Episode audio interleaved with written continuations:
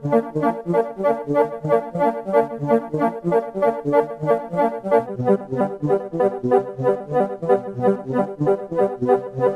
is a Socialist News and Views special report.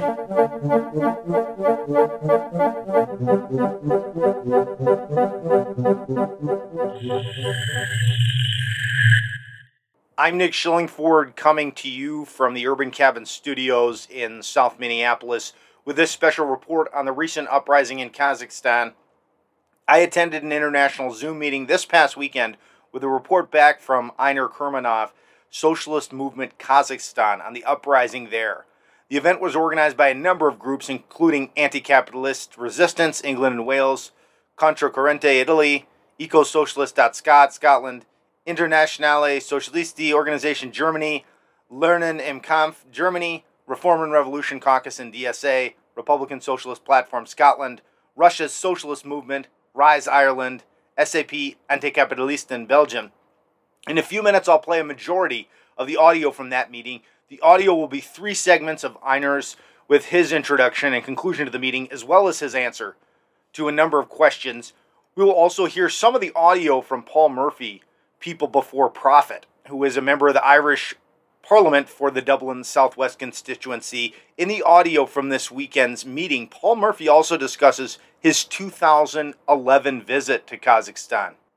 Before we go to the audio from this weekend, let's go to a quick clip from the archive.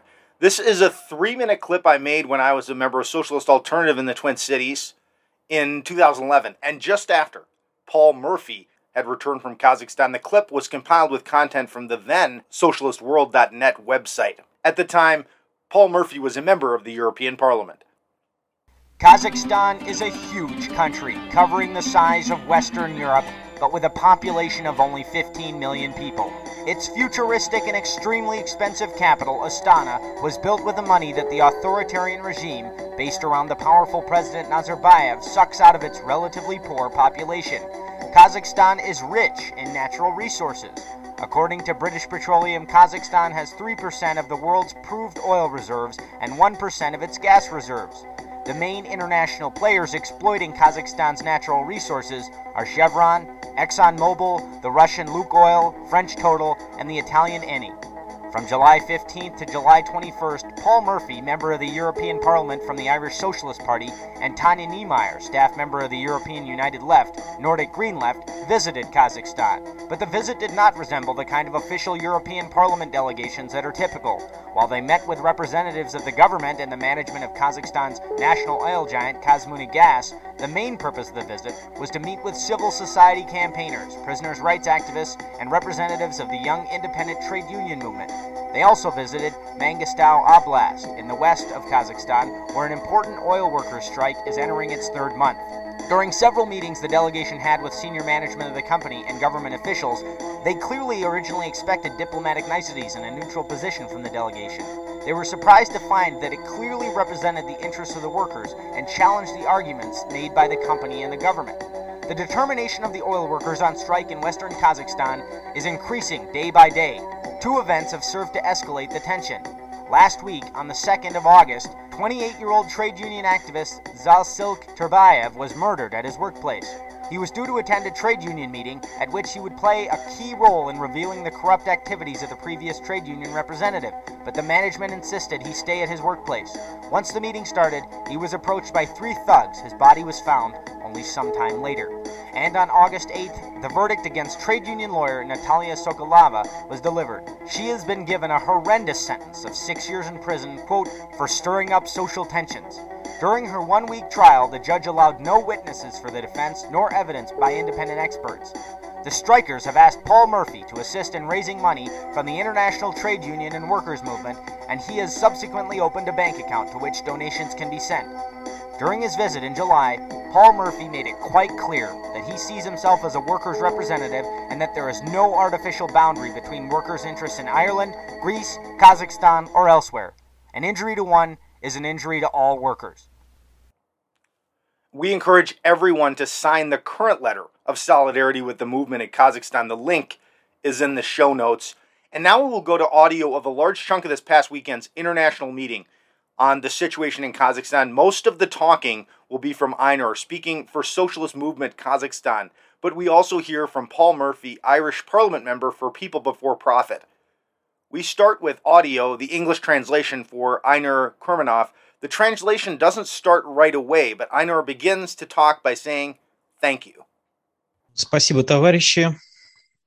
Спасибо за ту кампанию солидарности, которую For the solidarity campaign that you organized uh, for the petition that gathered so many signatures of members of different organizations and movements and different groups. Важная, важная солидарность, которая... I think the solidarity is utterly important, especially amidst the state of dictatorship and repressions uh, that have been launched against uh, activists and uh, different protest organizations as well as workers activists. I myself uh, would like to make this little intervention tell you about our position and our take on the situation and the events that happened in Kazakhstan. We believe that it was a true social explosion. There was this massive uh, protest, popular protest. The reasons for this uh, social outburst lie with the capitalist model that was built after the restoration of capitalism in this uh, former Soviet republic. We believe that it happened to be a logical result of the policies that uh, were carried out by Nursultan Nazarbayev and uh, his team. They carried out uh, really uh, terrible neoliberal uh, reforms as uh, regards extracting industries. Those reforms also targeted social security programs. Margaret Thatcher called Nursultan Nazarbayev her best student among the presidents uh, in the post Soviet area. The uh, policy of uh, market reforms brought many people below the poverty line. People lost their jobs because of the deindustrialization in the country. And because of the agricultural reform that uh, put an end to collective farming in the country. The Kazakh economy took a role of uh, the raw materials supply in the International Division of Labor. American and European companies took over two thirds of all oil and gas production in Kazakhstan. So the place where all these protests began are the western regions of Kazakhstan, where all the gas and oil extraction and production is centered. So that's where the protests were sparked. Those are the regions where the Western capital dominates. So, speaking about the reasons for the protests, they were all concentrated as well in the west of the country the Mangistau region and the Zhanaozen city. That's uh, the place where 10 years ago a protest of uh, oil workers was dispersed violently. A lot of workers were killed, as you said, correct? So these regions, uh, including Zhanaozen, are places where so many people are unemployed. And the only place where people can actually work is oil and gas. There was also steel industry in the region, but it got completely lost. So now, for every worker, there are, let's say, seven or eight members of the family that they have to provide for, and they don't have work. So I think that's why protesters made demands of uh, building new enterprises and new factories. The workers' movement history is quite rich. There were mass strikes beginning in the early 2000s. The local population and workers supported each other. And there is a long history of class struggle in the region. Another reason for strikes and protest was the spiking inflation in the country as regards food items that made it impossible for the workers to provide for themselves. It hit the region very strong because Mangistau is a region where there is uh, where they have to bring all the food supplies from other regions. Therefore, prices there are quite high. They are higher than anywhere in Kazakhstan. So this uh, spike in inflation, uh, the inflation grew uh, two or three times, and that uh, created really strong discontent among the population. The third reason is that workers and worker collectives of oil workers who've been on strikes uh, from early 2021 did not succeed throughout the year. There were many strikes in uh, those enterprises where there is international capital. The workers demanded the freedom for trade unions activities legalizing their trade union activities as well as uh, doing taking measures uh, to create new jobs and tackling privatization in the area that led to hundreds of thousands of workers losing their salaries, losing their social benefits, losing their working rights. These demands were not satisfied in 2021. In autumn of 2021, there were legal proceedings and tens of uh, some dozens of workers were fired because they organized strikes the workers realized that the usual means of struggling would not allow them to gain anything. Another reason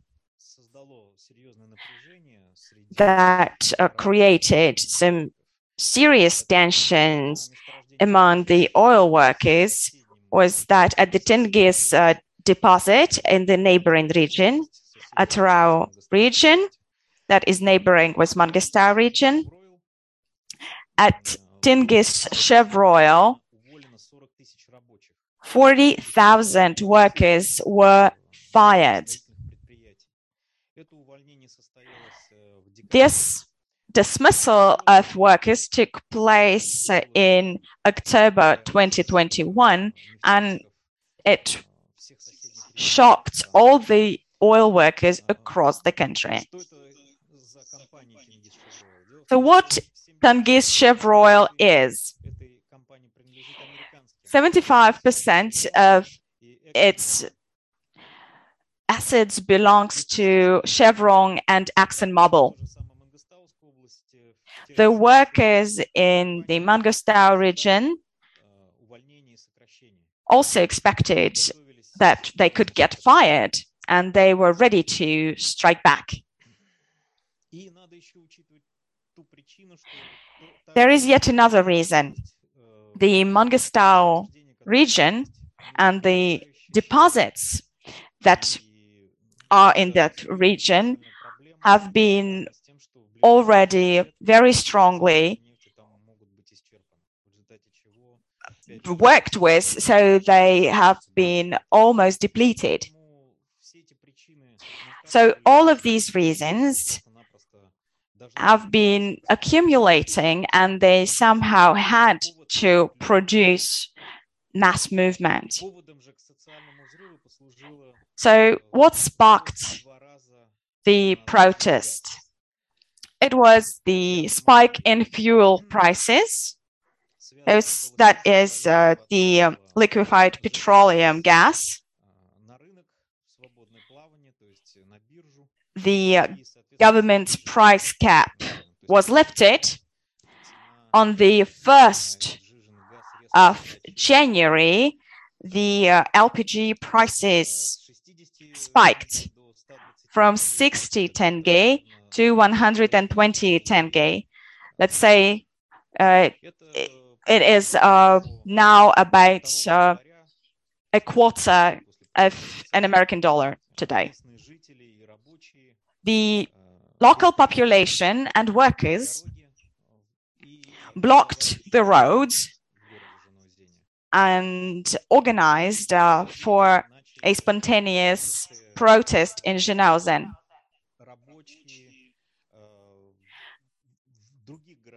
The workers in other regions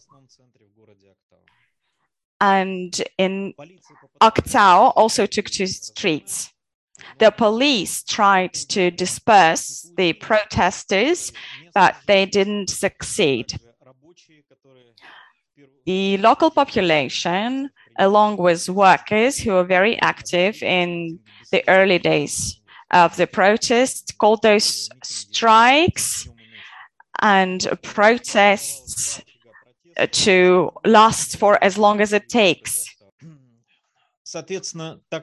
Э, so, since the workers were the core of the protests, besides the demands for bringing down the gas prices, they put forward another demand to raise their pay twice.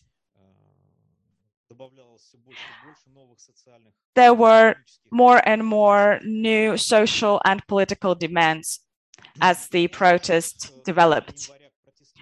On the 3rd of January, the workers were joined uh, by workers from other industries. The protesters began to build tents in the streets. The local population also tried to bring food, clothes to protesters to support them. So that was a true popular protest. And its core was workers.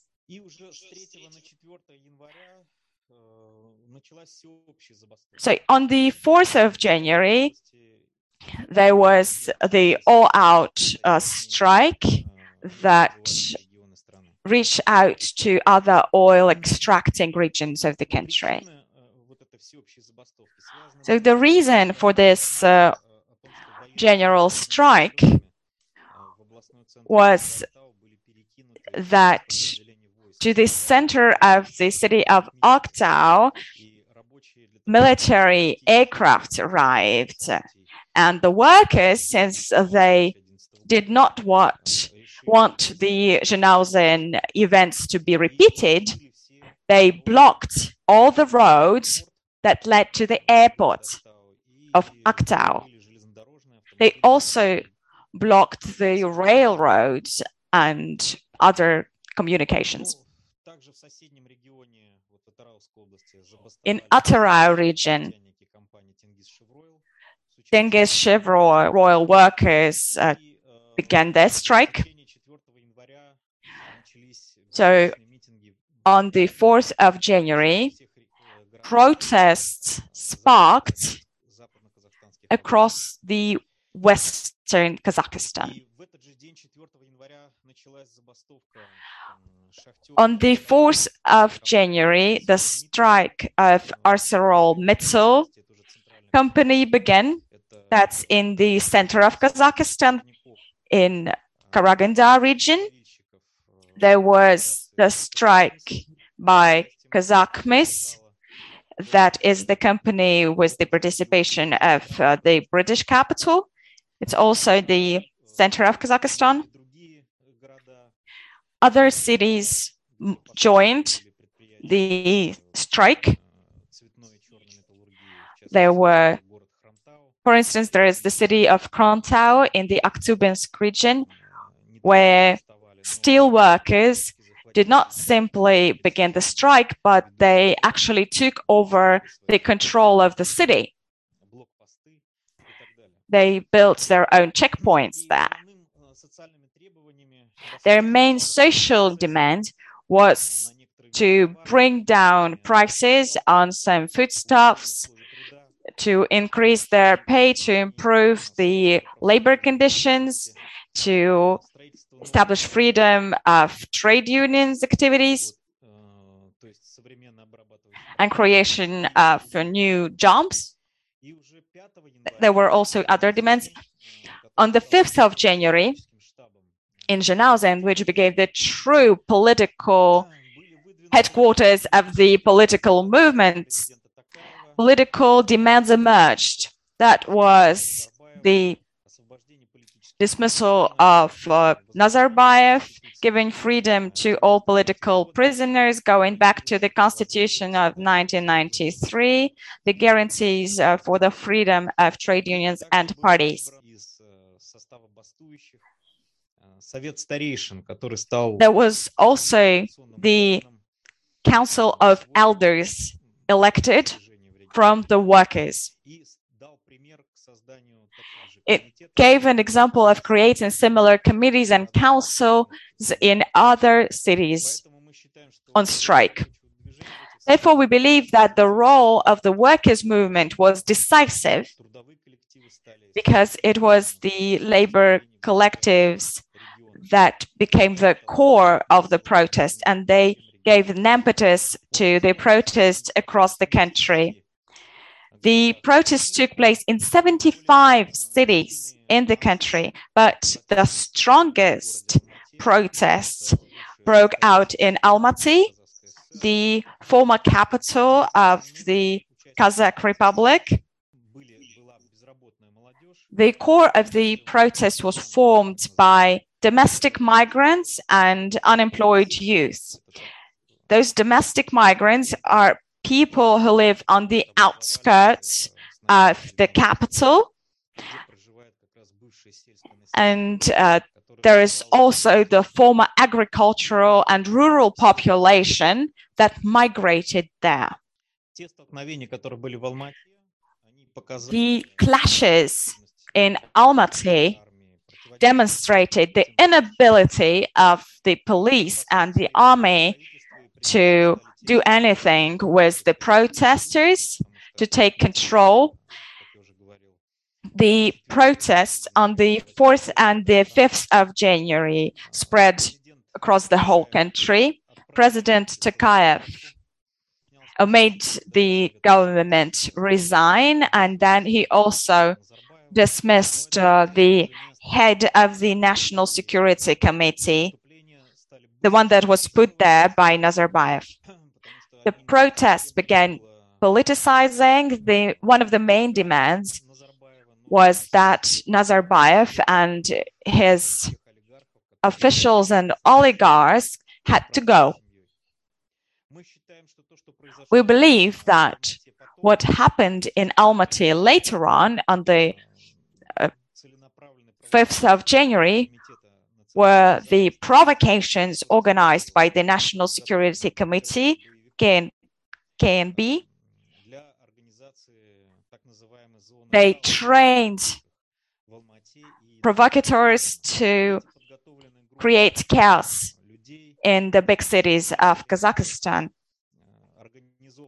They so these special services were the instigators of the looting and violent clashes. And that was what provided the grounds for Tokayev to blame all the protesters and uh, to claim that they were terrorists. And therefore, Tokayev imposed the emergency, the state of emergency in the country. And he even said that uh, the police could shoot at the terrorists. So more than 10,000 people were arrested. And the number that uh, you mentioned, 225 people who were killed, I think it's a lot higher, unfortunately.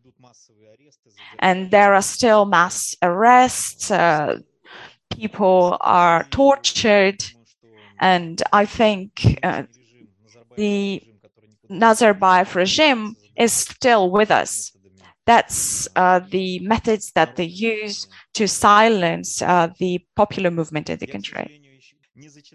Unfortunately, I haven't finished uh, my report, but I think I will uh, take your questions and uh, give more details that you're interested in. Thank you.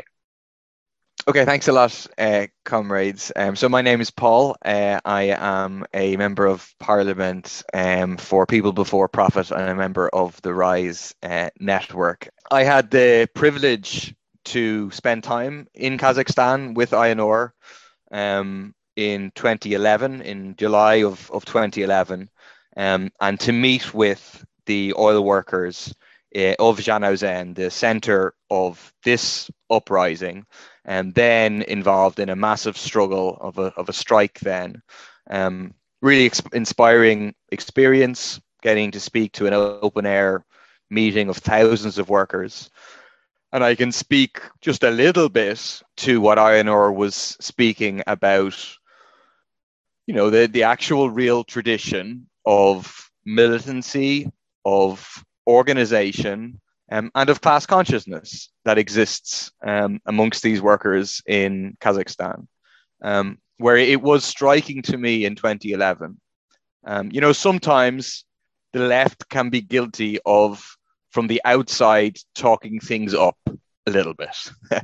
um, but when I went to Kazakhstan, um, it was real that in 2011, the oil workers themselves came up with the demand that we want nationalization of the oil wealth under workers' control. That was a real demand from below of the oil workers. Um, and it came from their own experience of them doing the hard work them living in conditions of abject poverty, while the elites within Kazakhstan around the clique of Nazarbayev lived in just extreme richness. I mean, if you visit Kazakhstan, it's like Las Vegas, the kind of gaudy opulence in the capital city. That's what it's that's what it's like. That's how they live. And but also the wealth for uh, the likes of of Chevron, um, the US multinationals, the British multinationals, Gazprom, etc., all of them getting rich off of the nature and the labor of um, the people um, and the, the nature of, of Kazakhstan. I mean, I, I think today we would also add the question of expropriating completely the wealth of the likes of Chevron, the fossil fuel multinationals, and actually paying the people of Kazakhstan and the workers of Kazakhstan to leave all that oil wealth in the ground um, and to mean that everybody can have a much higher standard of living without the need to take these fossil fuels uh, out. Second point I, I, wanted to make is just to thank um, all of the comrades, uh, many of whom are, are here, for the very tremendous response to the declaration of solidarity with the uprising in Kazakhstan. Um, I, I can't remember, I'm sure there are examples, but of such a statement from the you know radical revolutionary left and um, getting support from such a broad range of organizations um, both on an international scope we got more than 40 countries um, we got i think close to 300 signatures and mostly that wasn't you know just individual members of parties that was people with positions in the trade union movement in parliament, in social movements, etc., in the women's movement, anti-war movement, anti-racist movement. It was, you know, people with profiles and so on. Um, and also from like a very broad range of radical uh, and left organizations in operating in a non-sectarian um, fashion. And I thought that was very, very important. Um, and I think it was rooted in the crucial, you know, basic, simple idea that an injury to one is an injury to all, um, which is the the basics of our you know basic workers organizations, our trade union movements, um, but understanding that that doesn't just apply on a domestic, on a national level, but that also applies on an international uh, level. That wherever workers are rising or organizing against oppression, against exploitation, it is in our it's our duty. It's also in our interests um, to express solidarity and seek to uh, assist them. Um, related to that, I want to raise a, a question for Ainur for when he comes back for uh, answering his the first time or the or the second time, um, which is that I think one of the one of the best things that the Communist Party in the in America in the early 1920s did was its uh, kind of non-sectarian class struggle solidarity work it did.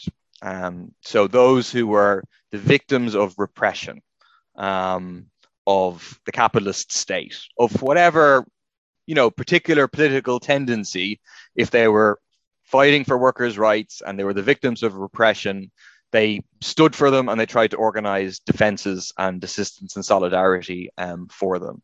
And um, so most famously was the International Labor Defense Campaign, uh, with others um, in defense of Sacco and Vanzetti, who weren't communists, they were anarchists, but they were framed by the US uh, capitalist state um, and ultimately executed. And it was a huge international campaign, which included strikes in a whole number of different uh, countries in opposition to what was happening uh, to them. Um, and you know, the, the US Trotskyist movement attempted to try and continue some of the best of that tradition.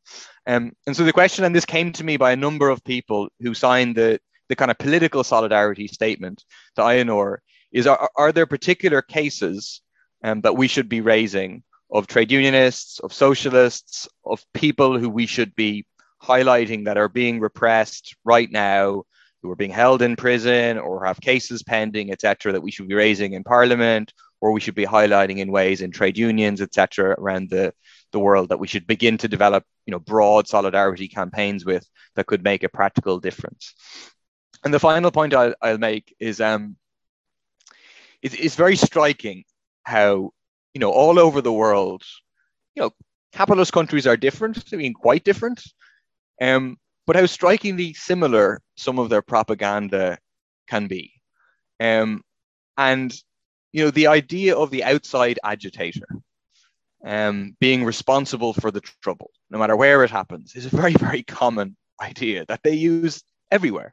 You know, I, I would presume that it is an idea that is kind of as old as class society. That as long as there's been oppression and people have been rising against oppression, that the elites have always said, oh, it's because someone from the outside has come in to try and put things up. And I mean, in, in Ireland, um, we had this massive movement against the water charges.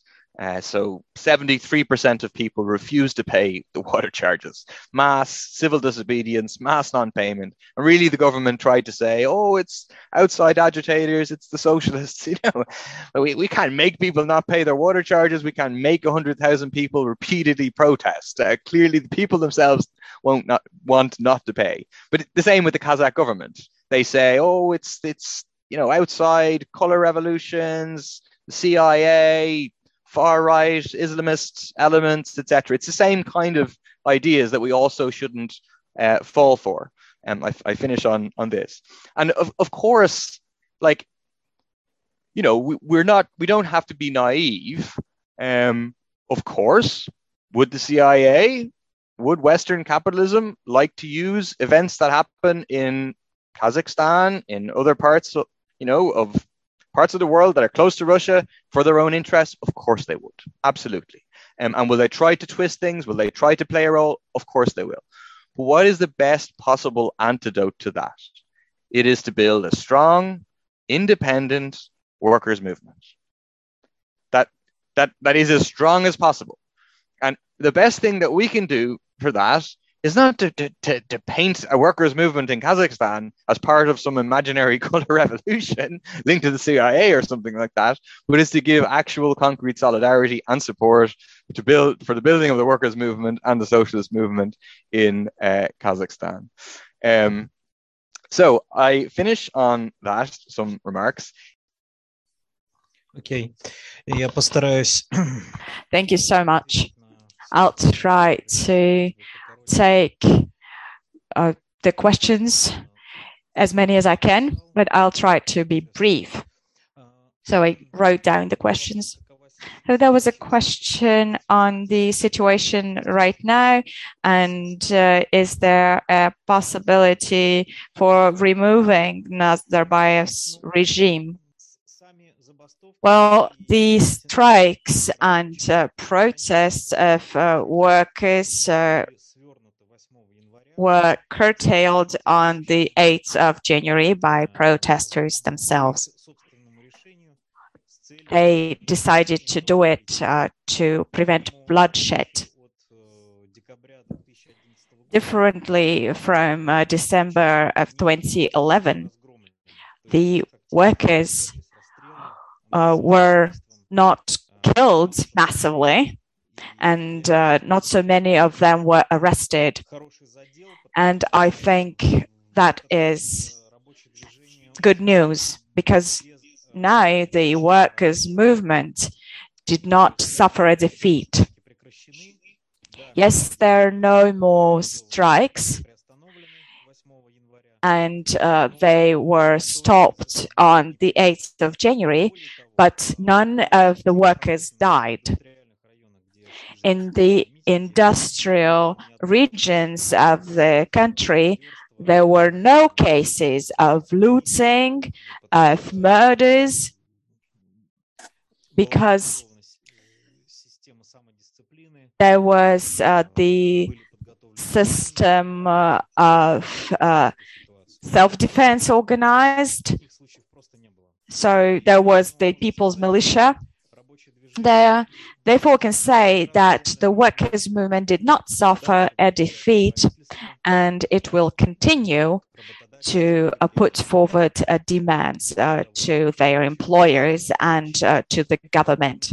More than that, the working class got an important experience of struggling. It was the first time when a general strike was organized in the country, in the extracting industry, and in the uh, steel industry.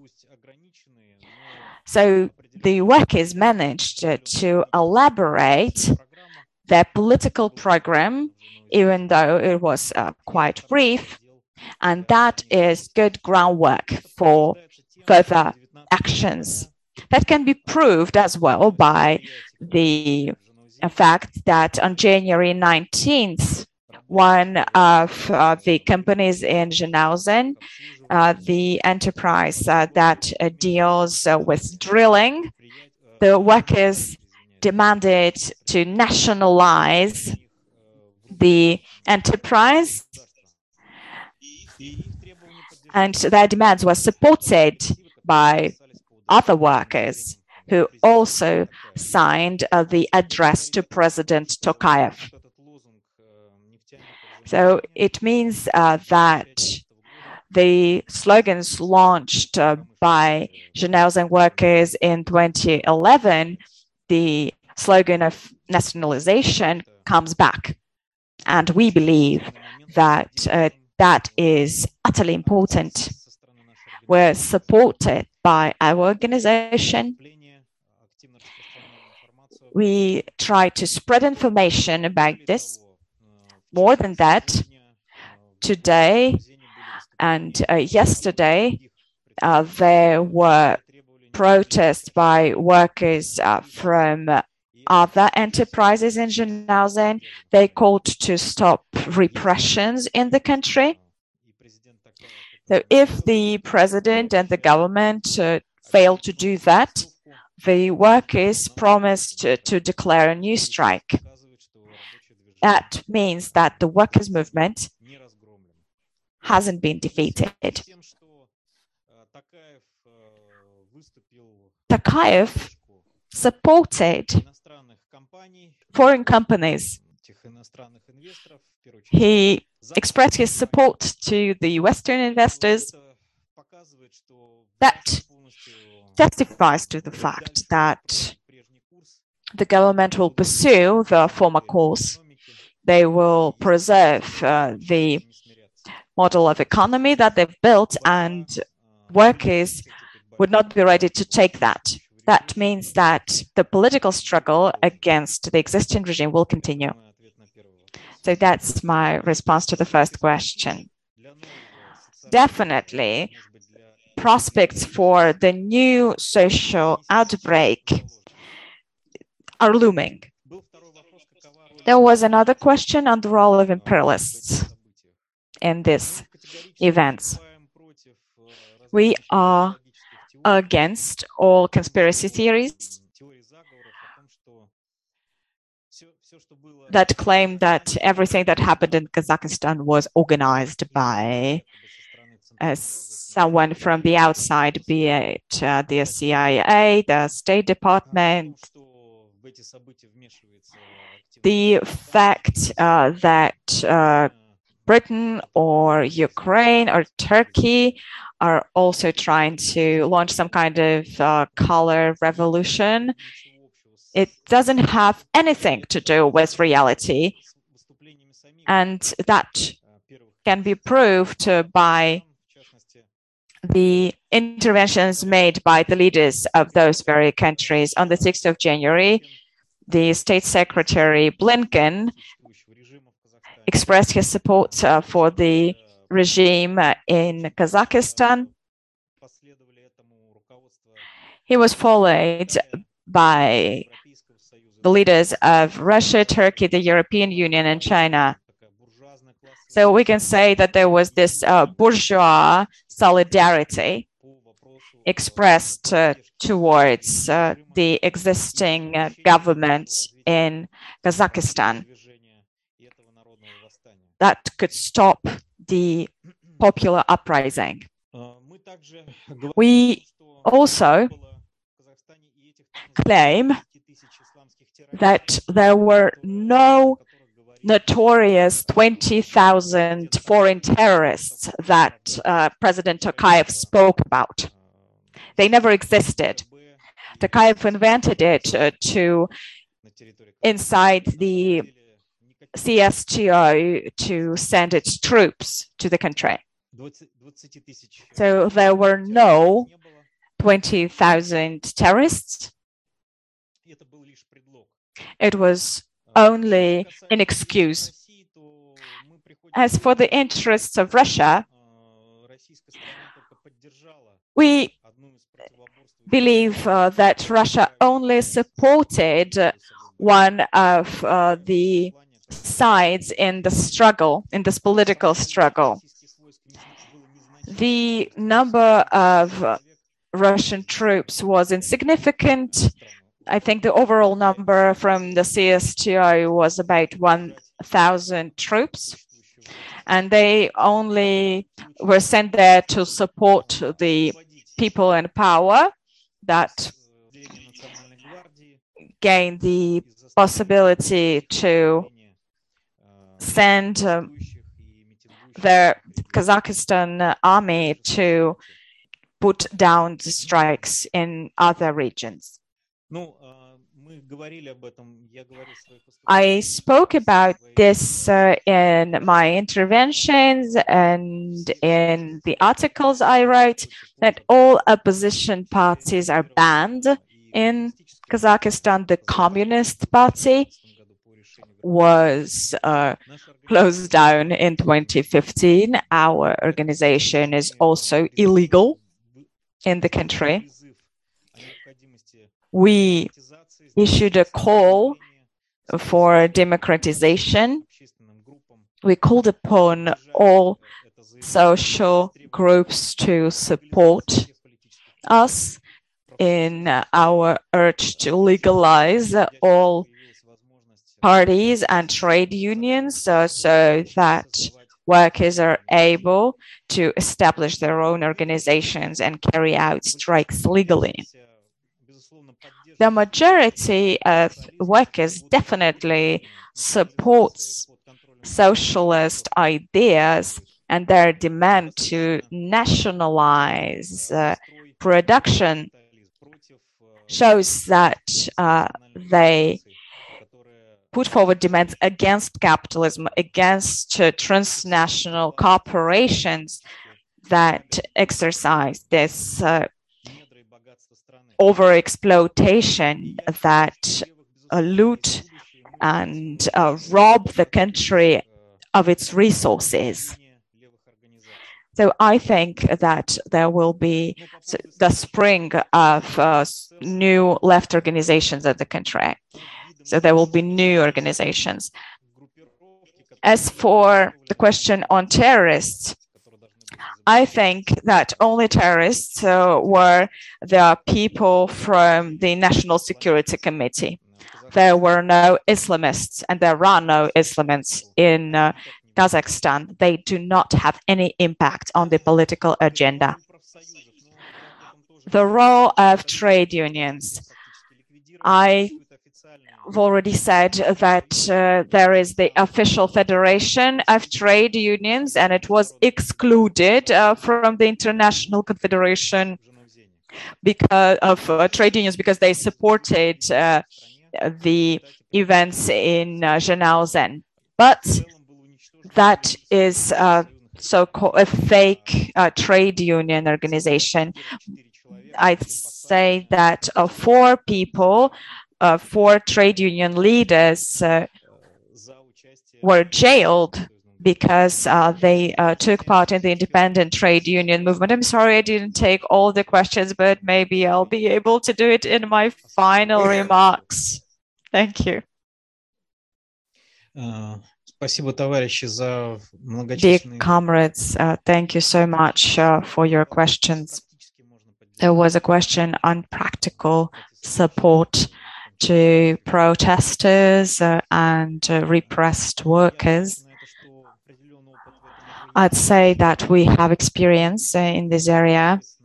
Paul Murphy took part in the solidarity campaign uh, with oil workers in Zhanaozen uh, after the shooting against uh, the workers.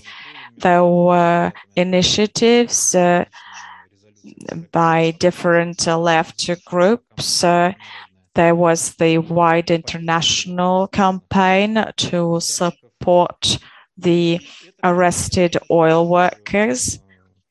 That campaign played a great role because a lot of uh, people were released from prison and uh, their sentences were shortened. So I think we should repeat this campaign. Maybe Paul Murphy would also head it, and uh, the campaign that has been launched could also follow up, so that that could be a campaign to free those workers who are in prison, uh, to release those activists uh, that would be on trial quite soon. It would also be important to disclose the number of people who were really killed in the cl clamping downs and also uh, the lists of uh, those people who were tortured. As for the role of women in the protest, of course, women played a great role. They took part in the protests and they were very active. There was also a movement uh, by women with many children in uh, Nur Sultan, the capital of uh, the country, and in Almaty. There were many women who went to support the strikers in Zhanaozen. So the role of women is extremely important and they are very active. There was a question on uh, the social explosion and whether there were anti-communist elements or if uh, they could be made anti-communist. Different from the situation in Ukraine, there were no anti-communist slogans because uh, Nazarbayev's uh, regime decommunized everything already. They renamed the streets, uh, the squares, uh, they put down all the statues and monuments to Bolsheviks and communists, as well as uh, Soviet power. The population and the popular masses uh, who took part in the protests that they did not have any anti-communist slogans at all. As for the socio-political demands that were put forward in different cities and towns, I could say that it was the agenda of the left. It is close uh, to socialist and communist ideas. And it shows that the workers' movement, without any political parties or trade unions, managed to put forward maybe uh, somewhat brief uh, but very important demands. They managed to form their own committees and to head the struggle. There were also questions on the national makeup of the working class. As uh, for the oil workers in the Western Kazakhstan, workers are Kazakh. If we take the central region, the steel workers and uh, miners, uh, a lot of them are Russian, of the uh, Russian origin, and uh, there are also other ethnicities. So I could say that the strikes were international in this regard the strikes also spread to the northern regions of the country, and uh, that's where uh, most of the Russian population lives. So we could say that uh, the workers' population is quite united. There was also a question on the trade unions from the West uh, supported the movement, I would say that the international trade union movement has not anyhow responded. There were separate letters uh, by uh, trade unions. There was the PAME uh, picket organized in Athens, in Greece. I saw signatures uh, of uh, different uh, trade union members as regards the petition that you launched. But I think uh, that's pretty much it uh, for the Western trade unions. There were, of course, uh, letters of solidarity from Russian trade unions, uh, the independent trade unions uh, who made an internationalist statement.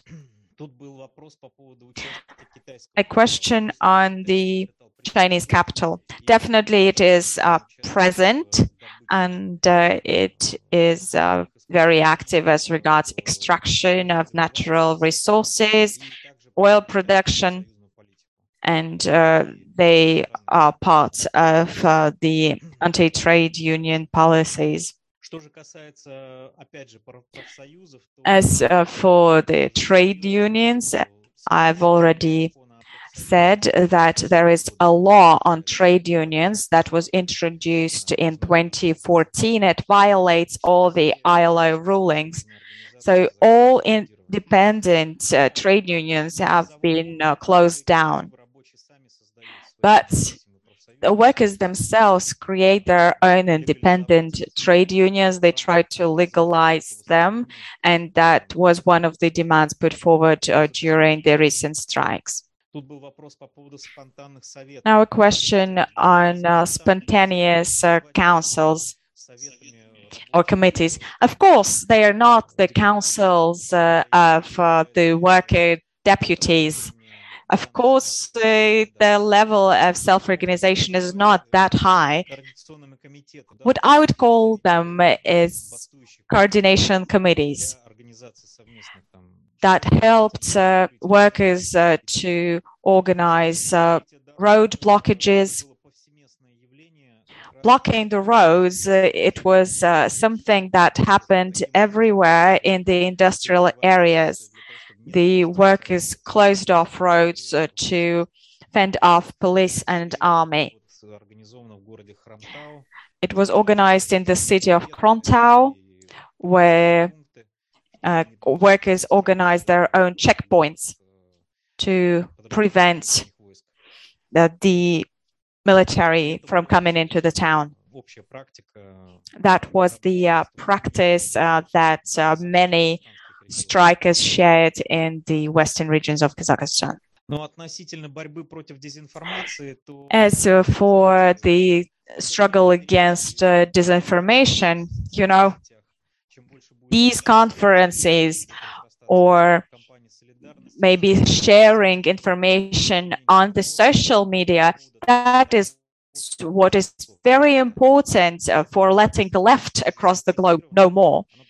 The solidarity campaign with the people who suffered from repressions, I think that should give an impetus uh, to uh, make people want to learn more. As for other organizations such as uh, human rights organizations, we'll try to collect as much data as we can on the number of people who were killed, who were wounded and tortured so that we could really defend their rights on the international level. Yet another question on the split in the international communist movement. Yes, in the post-Soviet area, we can see now that a number of the communist parties, including the Communist Party of Russia, they supported uh, the uh, invasion or uh, the introduction of the Russian troops uh, in uh, Kazakhstan that was the position that was taken by other communist parties as well. So they went back uh, on the class approach because they supported their own bourgeoisie and uh, expressed their condemnation to the workers' movement in Kazakhstan. So yes, there is the split or rift in the left the communist organizations, some of them supported the workers' movement and some of them were against. And I think it is a watershed moment that shows us who's who. We shouldn't, under no excuse, uh, allow the international interventions uh, to happen in order to put down uh, the workers' movement. In Kazakhstan, uh, we can see that uh, there is an urgent uh, need to bring together the organizations of the left to defend the strikers against any kind of chauvinism or against uh, those uh, groups of the left that happen to be on the other side of the barricades and who support the uh, bourgeois government and uh, imperialist interventions. Ну, по поводу э, роли Назарбаева в попытках захвата... As for the role of uh, Nazarbayev uh, after the 6th of January, it's hard to say, but uh, we can say that there was a rift uh, in the ruling class, and it's going to grow stronger. Very unlikely is uh, that Nazarbayev will try to take power now, but there are people who were associated with him. There are oligarchs uh, who will try to strengthen uh, this idea of terrorist dictatorship and they will try to take back uh, their privileges. Yet the ruling class has been split, and I think this is one of the main features of the revolutionary situation. So, what else should I say? Dear comrades, I think that the fact that you managed to organize this massive campaign from the uh, point of view of uh, building up our international movement to support the workers from Kazakhstan. I think you said, some of you said very right that it's, uh, of course, not so many people in the United States know about Kazakhstan, but the fact that the workers rose up to face multinational corporations and imperialism uh, from different countries, I think that is worth speaking about. And this struggle should get support.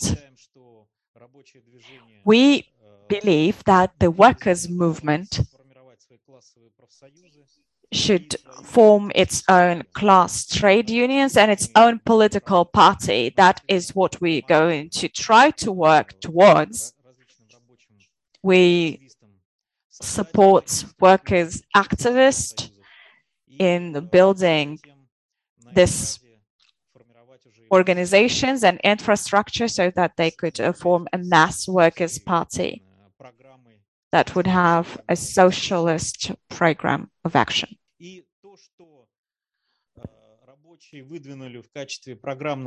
The fact that the workers demanded to nationalize the whole of the extracting industry under the control of the workers' collectives, I think this is uh, the initiative we must support.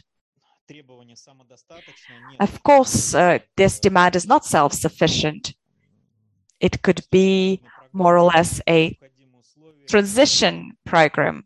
It's a precondition for the growth and uh, of the political consciousness of the working class.